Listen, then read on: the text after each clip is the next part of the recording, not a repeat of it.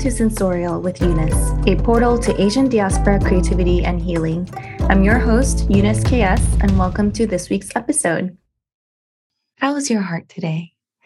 My heart is feeling quite tender, sensitive, but nourished.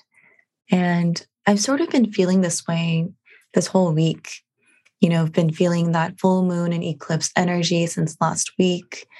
And honestly, this whole past month in general, the Scorpio season has been intense with this constant cycle of death, rebirth, transformation. Have you been feeling the intensity of the season too? I actually felt this sense of completion with my cycle uh, Scorpio season came to completion, and I wanted to share a little bit of what's been going on. So last weekend, I felt this pull towards drawing out a map of my life, drawing out a map of my business. In an intuitive way, I started drawing up these bubbles that represented different aspects of my life. You know, this podcast, the Patreon, you know, my speaking, so on and so forth. And what I realized is that I haven't been fully embracing or expressing my full self in certain areas of my life. You know, with my speaking or my website, I realized I don't really share my Korean witchy side like I do on TikTok or Instagram, where I feel like I can just kind of be myself. And I started questioning myself like, why do I hide, even if it's not intentionally, but subconsciously, why am I hiding these different parts of myself? And I realized it probably stems from my fear of being ostracized or othered or not accepted in maybe more corporate environments or environments where I've been in in the past. And what I realized is that everything that I do, everything that I create, everything that I express, all the platforms, all the things stem from me the same authentic me. And so it's not worth hiding parts of myself. And honestly, if they're not with me, if they don't see me as I am, then we're not aligned, you know? So, yeah, I just came out the other side of this exercise feeling like, you know what? I'm spiritual and witchy AF. I am Korean AF. I am sensitive and soft. And it's like, take it or leave it, you know? If businesses want a piece of me, they'll just have to get on board with all of me. Maybe it's the Scorpio season energy, maybe it's something in the air, but yeah, I'm curious if something like this has been moving through you as well. Like maybe you're uncovering some parts of your life or your business that you realize is not encompassing the fullest expression of you? And if you've been hiding, and if so, why? And to commemorate all of this, I just kind of felt intuitively called to start with a new Google Calendar.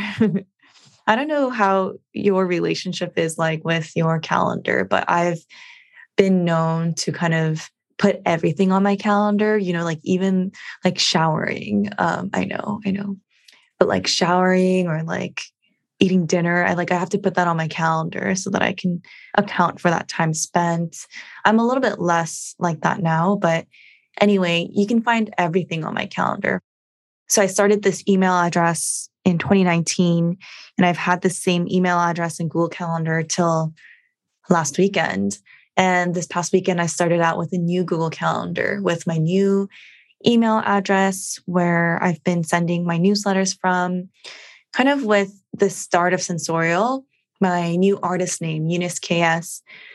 Yeah, so I've just been like noticing this wave of therapeutic peace and calm when I've been using my new calendar and I've only moved over things that bring me joy or feel aligned to this new phase of my life. And yeah, just like laying to rest this part of my life, 2019 to 2021, that has been so transformative, so healing, and set the foundation for where I am now.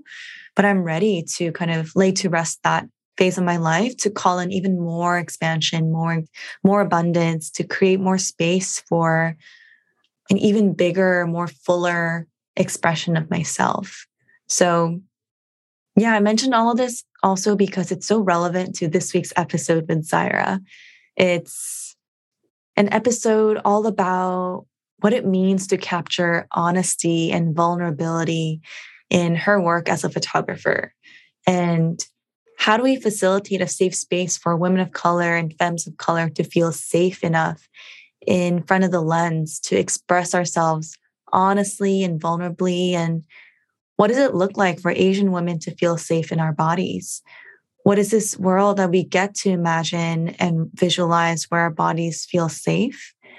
And so, yeah, I look forward to hearing from you what resonates with you from the episode. And if you're enjoying Sensorial, support me in the show through Patreon at patreon.com slash sensorial with Eunice and connect with me on Instagram at eunice.ks and my newsletter on my revamped, re-updated website, euniceks.com, where, yeah, just like I mentioned before, I stopped hiding. I incorporated more of myself, a fuller expression of myself on my website too. So check it out.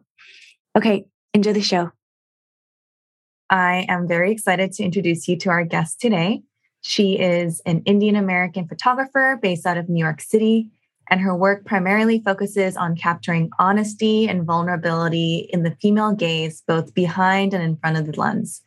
And I personally had the opportunity to be photographed by her. And let me tell you, it's a whole experience, a whole vibe. so grab your water, grab your journal. It's my pleasure to welcome Zaira Ray. Zaira, how are you doing today? I'm great. I'm so excited to be here. Thank you for having me for the introduction. Yeah, so good to have you on. I wanted to talk about the card that I pulled for you, the card called Council of Light. And it says, Your work is divinely guided, and a team of divine helpers and angels are here to help you achieve your soul mission. But to receive help, it is time to ask for help. So, given what's been going on in your life recently, what's coming up for you? I really, really like that card because I love the idea of having little little helpers because it makes me feel like I'm less alone.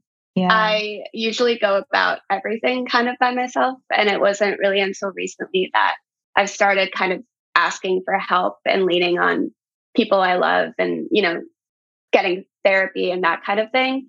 Um, but kind of on a smaller scale, it's just, it's nice to go every day thinking like, oh, like I might be like kind of alone, but I'm not really alone. Like I have people, but I also have these little angels yeah. that might be able to help me out. And I, I really like that. I think it's really cute. So yeah. And I feel like as a photographer, I'm curious if you feel like it's more of a solo job or has it been like a true team effort in terms of the work that you've created? It's mostly felt like a solo thing. I mean, it's it is and it isn't. Photography, of course, is so inherently collaborative, especially in portraiture. You have to make people feel comfortable with you. There's so much communication that goes on, even if it's not verbal. Mm-hmm. So there's that whole aspect of it. But then it's also very independent in terms of like each photographer's process. Um, mm-hmm. Um, from pre production to post production, it does sort of feel like you're kind of cultivating a world or a reality in your images, um, however you want to interpret that. So it is sort of like an introspective thing, but it's also very collaborative. So, yeah. How did you get started with photography? Did you know from a younger age that you knew you wanted to do it? No, actually, I, I grew up like drawing and painting, and I've been in the art realm since as long as I can remember but I didn't start photography until my freshman year of high school. So when I was like 14, and I just started shooting on my iPhone at the time. And I kind of just fell in love with it. I've always loved art, like I said, but nothing had really clicked as a medium in the way that photography did. It also just brought me out of my shell. Like I, my social skills just kind of like completely escalated thanks to photography. I was mm. super shy and super introverted, and photography kind of forces you to make connections and, like I said, get people to trust you and feel comfortable with you. And also just to like explore the world around you. So for me, photography was less so like, oh, like a new art medium. And it was more like a whole new way of life, sort of. Yeah. Like it was like my whole world opened up. And that's why I just like, I love it. It just clicked with me. And I sort of mm. never looked back after that. It seems like it opened up a whole new dimension of like adventure and freedom and expression. And I'm wondering how that intersects with your growing up as an Indian American. Were you born here, or how's your upbringing in terms of creatively expressing yourself? I did grow up in New York. I was born here, but I go back and forth between New Delhi and New York like every year. Oh, okay. And less so over the past couple of years, just as I've become an adult and life has become crazier.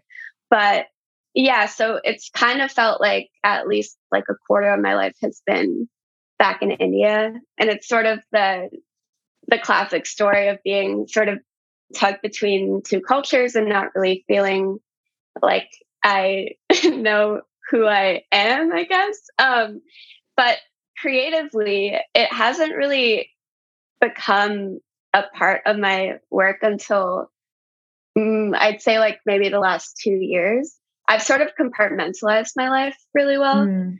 in the sense that it was like my life with my extended family and my grandparents and my cultural heritage. And then there was me in New York who I was trying to assimilate myself and be American. And I wanted to, when I started photography, I was shooting my inspirations for photography were more like pop culture Instagram photographers or whatever mm. when I was like 14, 15. So it, it didn't start out in the way at all that it is now, where yeah. now I'm really focused on subjects who I can relate to and who haven't been represented. Um, and it's been this sort of shift where now I'm kind of reconnecting more with my roots and kind of bringing all these parts of my life together. Not thanks to photography, but like also because of photography. It kind of brings me to, I mean, how we met, right? We met through the Cosmos photo shoot in New York with a group of Asian women and femmes, and it explored the theme of what does it look like for Asian women to feel safe in their bodies? What does it look like for Asian women to forge their own paths and be reflected without the stereotypes, without the isms, without the fetishization, all the stuff. And I think the timing of the photo shoot too is the summer of 2021, you know, only several months after the Atlanta shooting. And I don't know if you were there when it happened, but before we even got into the inside of Prospect Park where we did the photo shoot, there was a man who came to us very aggressively to the group of Asian women, including me, like yelling at us to go back to China and like that he's going to hurt us if we don't. And to go from that altercation or that aggression to honestly one of the most beautiful photo shoots I've ever been part of was such a jarring experience. But I think having that reality check right before the park entrance really made me internalize how grateful I was for the space that we co created and also just the importance, the gravitas of a photo shoot like that. But yeah, I, what what made you sign on for the photo shoot, and how was your experience as a photographer there? I wasn't there for that, by the way, but I didn't know it even happened until after the entire shoot ended. But it's kind of like you said, I, I think we sort of created like a utopia in those photographs and we sort of reimagined a world where Asian American women felt just at peace and felt like they belonged. And that being met with just like a splash of reality and hatred is so jarring. But then, like, to come in with community is so rewarding. And which is exactly to answer your question why I signed up to do it, even though I didn't know any of you personally. And you guys had all kind of forged this beautiful, really intimate relationship with each other. When I was reached out to shoot the project, it felt like like a very um, internal calling. I was mm. like, this is mm. exactly the kind of work that I want to make. The team at the Cosmos, when they reached out to me, were saying that they felt like my work was very reflective of what they were trying to achieve in Mm. terms of how I photograph women of color, which is what I've always wanted. But I, it was so gratifying to hear that from like an objective perspective. And I was so, so excited for the project. So we really, really wanted to cultivate this very safe space for all the subjects in the photo shoot. And we just wanted it to feel honest and loving and tender. And obviously, you know, it was a little bit, there was some like awkward bumps and stuff because not everyone had been photographed before. And, you know, I hadn't even met anyone beforehand. So it just required a lot of trust, a lot of patience, a lot of love and passion for what the photo shoot meant. And I was just so grateful to be on board and to have everyone trust me in that way. You know, coming in as as kind of a stranger, but we all still shared this unanimous idea of who we are, even though we're come from very different backgrounds. That we're all Asian American women, right? Which Yeah. is in of itself its its own experience. So yeah, I loved loved that day or those three days actually. It was and the whole the whole production in front of the camera behind the lens like everything was all asian american women and femme led. And i think i think about how asian women asian femmes asian american women are portrayed in media and who the gatekeepers are who who the photographers are who the filmmakers are writers directors you know and like what that gaze looks like. And that's why it's so powerful that it felt soft it felt intimate it felt safe first of all like I think safety was such a big thing because mm-hmm. you hear of all these like really harmful photographer model power dynamics. And I have been part of really great transformative photo shoots before, but not in that type of collective way, like where it really felt like every single person brought their full presence, their full love, their full desire to be supportive to one another. And I think the word that really, really came out of that photo shoot for me was co-creation. Like I know a lot of us use that word for in a lot of different ways, but it really, really was a collective opt-in.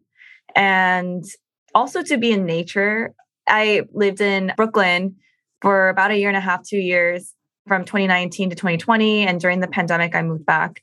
And I felt like I moved back sort of prematurely. Like I miss New York so much, and specifically Prospect Park, which was really near where I used to live.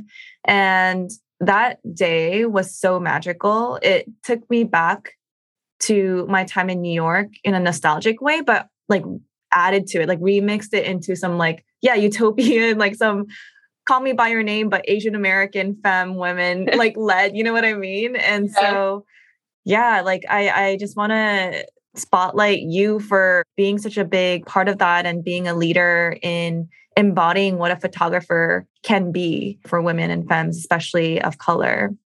that really means a lot to me. I think when I look into my future as a photographer, that's kind of always the thing at the forefront. Is I I want to be um, someone who makes images that are honest and that are directly reflective of who I'm photographing. Mm. Even if there's an aspect of fantasy or something that's set up, or like some aspect of performance, I really want everyone to feel safe and to feel like there's this aspect of honesty and trust. And like you said, it it absolutely was the product of collaboration. And it was it really felt like a collective effort. And everyone everyone was just believed in the project. And I've obviously done many photo shoots in my life as a photographer. And that's kind of rare. Like I will say that. It's kind of rare to have a special tie where everyone on set just really believes in something. Um, and I love what you brought up about how it brought back memories from you living in Brooklyn. I think probably for everyone, it had like a little different piece of home in it. Like for Mm. me, I've always lived in New York, so it was less that, and it was more kind of revitalizing a park that I've been to so often and kind of just imagining us all in this. I don't know if you remember, but when you guys were running through Yeah. the fields, I was like, wow, like we could be anywhere right now. Like we could be in mm-hmm. the woods. It didn't feel like we were in New York City. And that Yeah. man who was racist beforehand, like he was, you know, he's not even in the peripheral anymore. yeah. And that's a really beautiful thing. it's like we created a world, you know, and it, yeah. it was sort of um, yeah. the safe space. And I like that you use the word imagine because that's what Asian American women have to do, right? In this country, like imagine a community, imagine a space where our bodies feel safe. And the fact that we have to imagine that is sad, but also I think it's an opportunity to then what does that mean to imagine, right? And I think that's why photography is so powerful in film because it enables us to visualize what that future could look like so that we can be on the same page and mobilize towards that future. And I think visibility and like visualization is so powerful because if we can't see it, then how do we create it? And especially for Asian women, Asian American women who I'll speak for myself, who felt like not seen growing up in the media or just not reflected in the books that I read. And I think it was so cool to be part of something like this and also then to see the final product and be like wow like we see each other. We are seen. We feel i feel seen. I feel like i could visualize what this future could look like. So i think that's like the power of photography. You mentioned that your work primarily focuses on the female gaze both behind and in front of the lens and yeah i'm just curious to learn more about how you arrived at that and what you've found most gratifying with working specifically with the female gaze. I wrote behind and in front of the lens because I feel like I'm also constantly sort of learning about myself as I photograph other women or other femme and non binary people. Just because, especially women of color, I feel like with every photograph I make that has that feeling that you're describing of of love and honesty and tenderness, it's like I feel a little bit more whole as mm. well. It's like I'm learning more about myself. It's almost like a little self portrait in a way. Mm. And I think that's really special. I think for many years, for the vast majority of the time that I've been shooting, actually, I, you know, I've been liking the work that I've been making, but I felt very disconnected from it.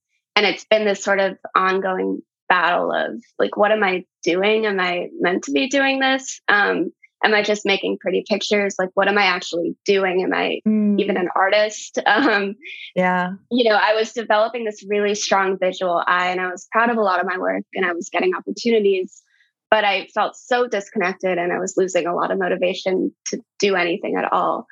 So it's been really, really rewarding to kind of turn my lens onto very intentional subjects and very intentional stories that resonate with me and that probably resonate with a lot of people. And like you said visibility and representation is just so insanely important but then taking that a step further and representing people in a i keep using the word honest because it just feels like the best way to describe it in a way that is is true to them. Like you see a lot of tokenization in the media especially now like just like propping someone in in the name of representation or diversity. But is that really representation? Like what are you yeah. representing you know? Yeah. So i think the closer and closer i'm getting to that and the more i'm collaborating and working with people who have like-minded goals in the black community too. I work with a lot of black female photographers um, and other black photographers who are doing similar work in in their communities it's so inspiring and it's so rewarding and i finally kind of feel like connected to my work and I'm like, okay, yeah, this is what I'm supposed to be doing. Like, this is what feels right. So, yeah. In terms of like honesty, I think back to what you were saying about how you see yourself in the subjects that you capture as well. It reminds me of the saying that we are all mirrors for each other. And we often talk about projecting things onto other people. Like when you point one finger, you have three fingers pointing back at you. Like yeah as a photographer, we think, okay, like the person that captures the photo and then the model or the subject is the subject. But then I think who photographs the subject is so key to the end result because if the photographer doesn't see themselves in a certain way or with love, if the photographer can't be fully present for the whole situation because of something that's bothering them, it affects how the subject feels. And then the masks, you know, start coming up. And then you can see the mask you can see the dishonesty the the hiding that happens even in photo. And the honesty bit is so so real especially as a woman of color. It's like it's not safe to be fully honest in workplaces in the society you know with the hate crimes going on against asian american women like i didn't feel safe to look like what i look like so i have to hide out of safety out of protection. And i think that's why like this idea of capturing honesty and vulnerability in the safe space of that studio that we're co-creating together is powerful because maybe outside of that studio it's hard to feel like you can take off all the masks and like be seen for who you are without all the labels of like without all the identifying like tags that we have to wear just to be categorized in the society yeah that's a really really great point. and like the flip side of you know the tenderness and and vulnerability is like the strength and the courage you know you hear a lot from people who can't really relate who are just like you know why don't you fight back or why don't you mm. In the situation of like hate crimes or catcalling or really awful scenarios where there are power dynamics and you hear that a lot where people are like why don't you just why don't you just fight that you know and you can't always do that like you have to sometimes put your head down and keep walking for your own protection. But I think cultivating a space where these women can like scream or like feel like yeah. they're in control or like show courage or show bravery or fight in the way that they want to in those moments is equally as important as showcasing vulnerability and tenderness and softness and solitude, you know? So yeah, it's all of the above, which is really, really special, you know? Yeah the screaming, I mean, I'm just thinking back to at least like my lineage, the lineage of women in my family generations back, like how many generations of women who weren't able to scream, who weren't able to release, who weren't able to feel safe to do that. And yeah, like we think of like the first times people get photographed. Well, at least this is before the age of selfies and Instagram and everything. It's like school portraits or family portraits, you know? which is like very neutral. Like you're just being identified. Like this is who Eunice is. This is who Zaira is. And then with like the age of selfies, everything, there's the question of like, who is this for? Who are you trying to impress? Whose gaze are you catering to? And I think there's like a soulful nature to your photos. Like when I first got introduced to your work, I was like, ooh, there's like so much emotion behind the photos. And I'm wondering if as a human through this whole journey, you've grown, explored your own spirituality, and if that's influenced your work as a photographer at all? That's a good question. Uh, I wouldn't consider myself a very spiritual person, mainly because I grew up in a very kind of practical household. It's interesting because spirituality is so interconnected with Indian culture because most of it originates from Hinduism and Buddhism, but it wasn't really incorporated into my upbringing. And I kind of wish it was because I love the idea of having practices and having faith in something that's bigger than yourself. And I'm sort of slowly venturing into it and like doing some research. But yeah, I think, like I said, I've compartmentalized my life to the point where I'm kind of trying to undo that now. Um, my work and my artwork is very separate, I think, from the kind of everyday internal struggles that I go through. Mm. And it's unfortunate because photography has been really therapeutic for me. But at the same time, there's been like months where I haven't picked up a camera just out of fear and a lot of pressure on myself. And just, you know, kind of very existential questions of like, what am I doing? Like, am I good enough? Is this worth anything um, to the point where I just talked myself out of even dipping my toes in the water and creating anything at all. And I kind of lose perspective very, very quickly, even though there's X, Y, and Z things I'm really passionate about, like everything we talked about on this call. It's kind of like an ongoing mental battle where it's like when I'm working, I feel great and like I feel fulfilled. And I feel, especially when it's work that resonates with me, And when I'm not, I don't feel as great, but it's mm-hmm. still really hard for me to see it clearly and just be like, okay, why don't I just make some art?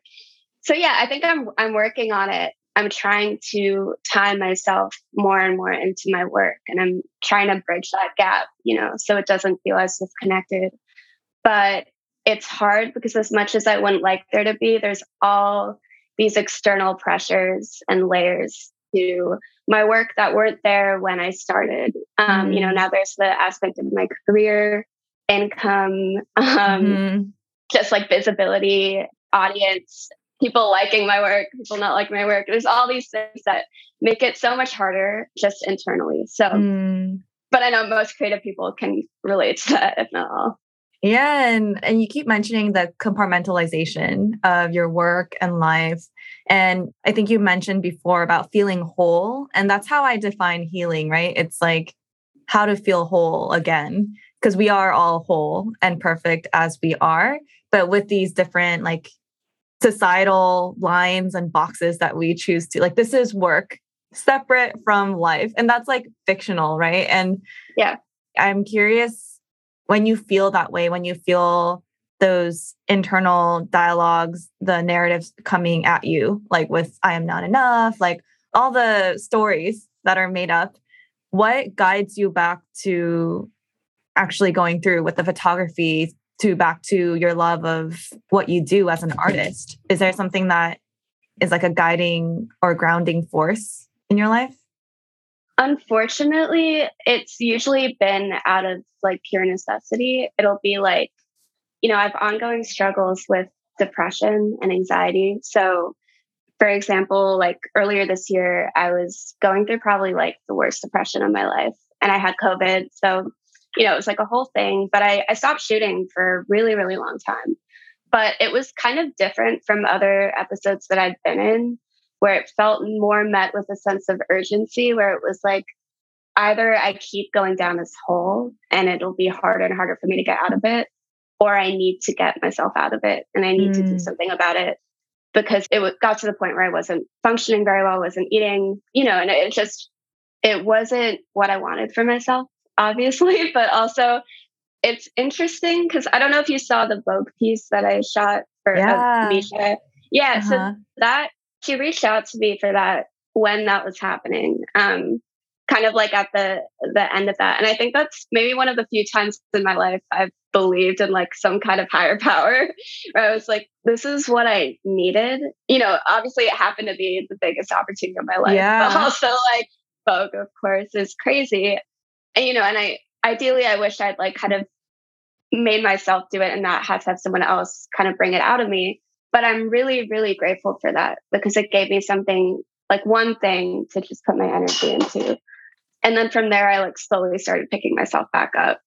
So it, it was kind of out of like a sense of urgency, but that kind of felt like a really formative period in my life. And I've only been doing better since then. So I think, mm. you know, should that happen again, I'll be able to kind of pick myself up sooner rather than later but yeah, sorry, I didn't mean for it to get so dark. But no, no, no, no. Like it's real and COVID's real and you know, yeah. life keeps happening and our careers keep happening, even though it's life altering things. And you know, as you were talking, the thing that kept coming up was the card, the Council of Light.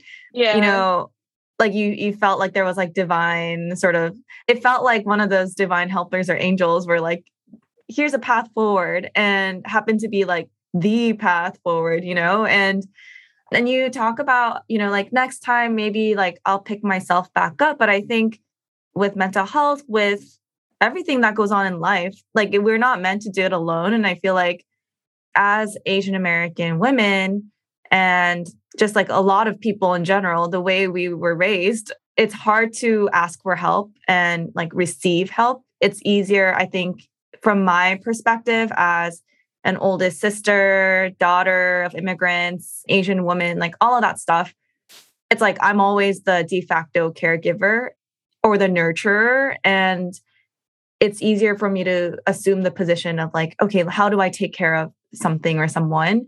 But when it's time to receive help, it's almost like, oh, like I wish I didn't need help. You know, it's like there's like this like false sense of power or agency that we have if we do it by ourselves. Like, and healing doesn't, I fundamentally think that it doesn't happen by ourselves. Like, yes, the internal wholeness is like only something we can achieve, but it doesn't mean that, you know, we don't, as human beings, as animals, we need that social social support the social interaction like we're meant to be in a village together. So I think it's just beautiful how even in that story with the Vogue shoot that you didn't do it yourself, that it wasn't just you just like muscling your way back, that it was actually someone extending a hand and and you took it and I think the fact that you took it that's the biggest that's what makes a difference between you continuing to feel the way that you did or change the path. So, yeah, I just want to uplift that because I see the pattern, you know. Thank you. Yeah, no, I I really appreciate that. Yeah, no, I absolutely see me um kind of accepting that, even though it seems like a no-brainer to be like, yes, let's shoot for Vogue. um, but for me, it honestly wasn't at the time. So I was in such a state of like, I shouldn't be given the opportunity to do anything. Like I'm not a reliable mm. person right now. Um, mm. But the fact that I, you know, trusted myself to do it, because I would never do anything unless I knew I could, or like unless I had some kind of faith in myself that I would, I could do it. So yeah, the fact that I took that step forward and then kept moving forward is something I'm I'm really proud of because it did, it really at the time didn't feel like that was a possibility. So yeah, yeah, yeah. And where do you think those narratives are coming from? And I know it's like probably a combination. Um, do you know where your stories come from and how you're dismantling or rewriting some of those stories? It's so fictional. It's like so in my head. And I still somehow convince myself it's a reality because, like, as soon as I, I'll, for example, the Cosmos shoot or any other shoot, like, I'll leave being like, I did that. And like, that was amazing and like I could do it again, you know, like these photos are beautiful, they're like important. Um, but when I am not in that situation, I somehow am able to really convince myself that I'm not qualified or that that someone else can do it better or that I, you know, that I'm going to fail or that I'm going to disappoint people. It's really hard, especially when it's like an internal voice. But I think what I've realized in therapy actually is that it's not like me really saying that. It's more likely to be a combination of some cultural aspects of perfectionism. Um, and you've talked a lot about rest, I think, and like mm-hmm. a feeling like guilty for resting and for taking time for yourself and the kind of expectations that are just so overbearing that they've become so internalized but it's not really a lack of me believing in myself because I know I I know what I'm capable of because I prove it to myself constantly and over and over and over again. But it's really these like I don't know if there's these little angels and maybe there's these little like devils who are just yeah. like out to get you, you know, and you kind of have to like fight them off. Um, at least it's easier for me to look at it that way. It's harder for me to think that it's actually me because then it becomes an issue of like, I have to change myself or I have to change my internal voice. But if it's something that's like a third party, then I can like just kind of like kill them off like in a video game, you know? Yeah. Totally. I mean, we are not our thoughts. Thoughts are there. Right. We have them. We have thoughts. We are not our thoughts. And I think that's very liberating for people who overthink, aka me and like everyone else. Um yeah. and have like a mental dialogue going on at all times. And I think that's why like reconnecting with our bodies and like resting and everything is so powerful. And I'll say one thing again for the photo shoot we did together. I noticed that when I feel unsafe in my body, or if I feel like I just want to remember what it felt like in my body to feel intimately connected in that space, to visualize what it looks like for Asian women to thrive in this country. I think back to the bodily sensations that I had in that shoot. So, including when I was lying in that grass and you know the sun was blasting on my face yeah. but it just like was such pleasant warmth all over my face yeah and there was like also tingling sensations on my arms and also when Jennifer and I had our cheeks together, like in a very intimate way. Like my body remembers the sensation of like the softness of her skin on my left cheek and like the grass in my feet. And it helps me override some of the thoughts in my head because the sensations ground us to reality and like we make up our own realities and i think by grounding ourselves to these sensations of times and spaces that we did feel capable we did feel powerful we did feel like anything was possible helps us create like these new realities and i wanted to ask you if there's any like sensations that come up for you from that photo shoot from the other side first of all that makes me so happy that you have such like sensory connections to that shoot and like obviously emotional connections. Um, it's honestly the most rewarding thing to hear ever as a photographer. So thank you. Yeah, absolutely. I think it's really interesting to be on the other side of it. The way I work, if if you didn't notice, is I like direct pretty specifically because I have these images in my head. It sort of obviously stems from the concept, which is what does you know a liberated scene of Asian American women, you know, in community look like. And instantly, with the setting of Prospect Park, I have these images in my head of, of you guys laying in the grass or running in the field or your cheeks pressed together and a softness and like a delicacy. And then from there, it's sort of like an ongoing communication with the subjects, with you guys. It's like, does this feel right? Does this feel okay? Like, is this comfortable? like is this awkward you know because sometimes it can be it can feel awkward but it can also feel like peaceful you know yeah like can, like I, I could sense there was obviously some awkwardness because you guys had never met in person before so it's like if i put tell you to put your faces together it's like okay like but then like you said you feel the sun on you and you feel this like closeness and i can feel that too even if i'm mm. not physically you know, it's kind of what I was saying earlier about how like I kind of learn more about myself or feel more whole. That's exactly what I mean. And I think the way you phrase it made me better understand it too is it's exactly that. It's like having these images in my head and then making them a reality, but then also making other people who resonate with the idea actually kind of experience it in their own way mm. um, and mm. bring their piece into it and then it really becomes like you said this whole like co-collective mm-hmm. creative project and that's that's what made it so special you know yeah and I, I just hope that like yeah i know i'm not the only one who felt that way about the shoot that you led and so yeah like whatever moments you feel like it'd be a good time for an angel to step in or whatever like i think also just noticing the sensations that the photo shoot gave me that you also then internalized, like you embodied that too. Like the sun on my cheek that you could feel on your cheek could serve as like one of the little angel signs saying, like, look, that's what you did. Like, that's what I feel literally on my cheek right now, transporting me back to that moment. And like, not to just fixate on the photo shoot, but I think we have various experiences that elicit that kind of sensorial reaction. Yeah, That's there we go. Yeah. there we go. There we go. Um, like I, I love that. It's such a nice way to like weave that all together. That brings me to one of my final questions, Zayira. What is your wildest dream beyond any limitations, any barriers? I like don't really let myself dream, which is a really bad issue I have. And a number of loved ones have like told me like you have to dream bigger. You have to like believe that these things are possible for you. And it's like this mental barrier. But I like being put in the position where it's just like, just dream, like, just dream about what you would want.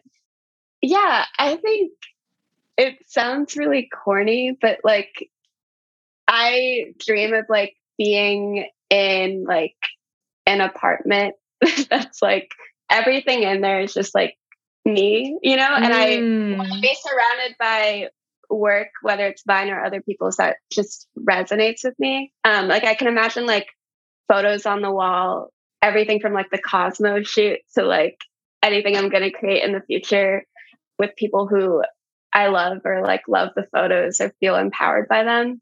And like I imagine like a lot of cameras in my living room mm. and like mm. art books and like funky furniture. And this isn't a super wild dream. It's like probably relatively attainable.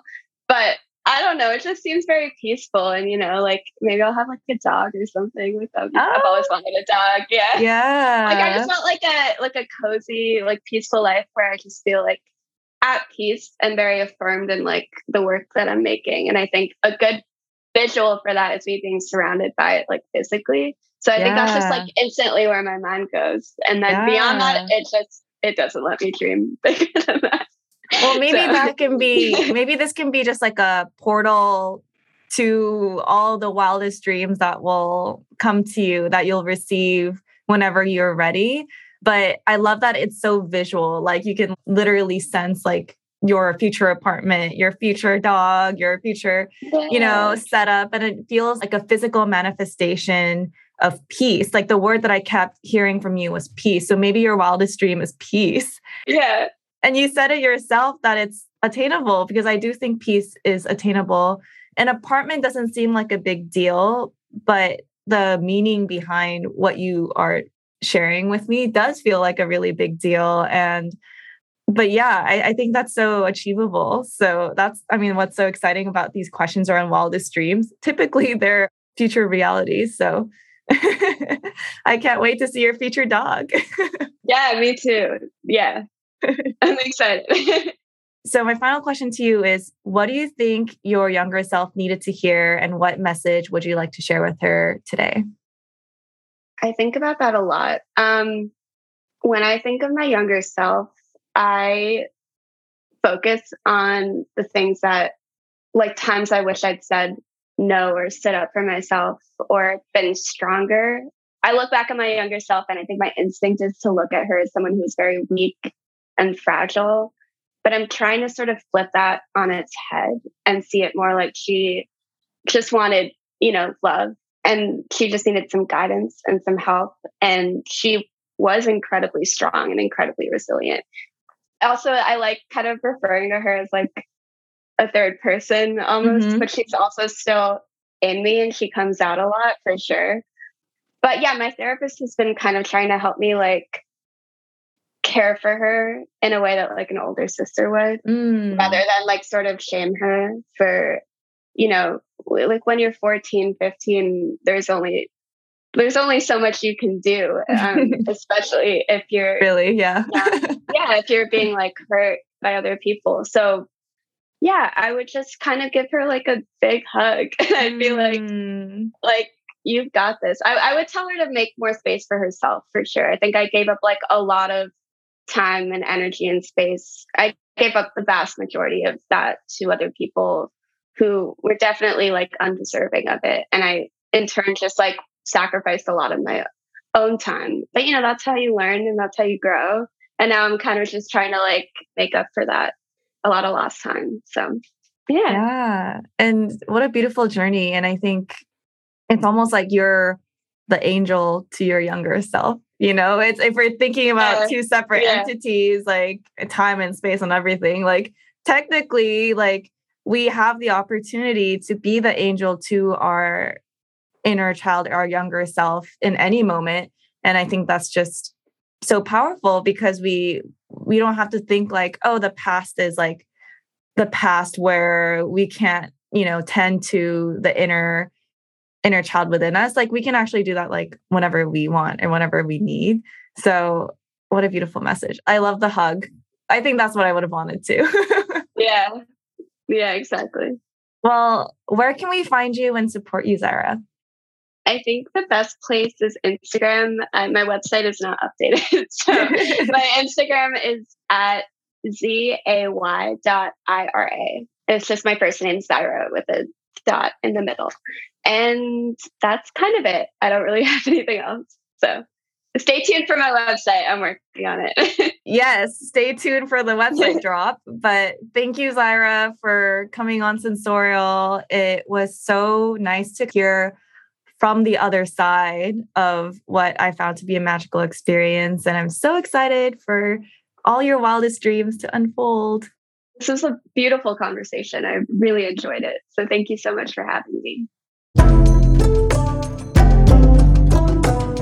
hope you enjoyed the show. I would love to hear what resonated with you, and the best way to connect is by joining the sensorial community on Patreon. Go to patreon.com slash sensorial with Eunice to check out all the exciting offerings, including bonus content, behind the scenes stories, and somatic healing with the community. Be part of the founding member circle today by going to patreon.com slash sensorial with Eunice. Your support means the world to me and it helps fuel the future of the show. You can also find me on Instagram at eunice.ks and go to my website, euniceks.com, to sign up for my newsletter and hit the reply button to directly connect with me. Have a beautiful rest of your day and connect soon. Bye.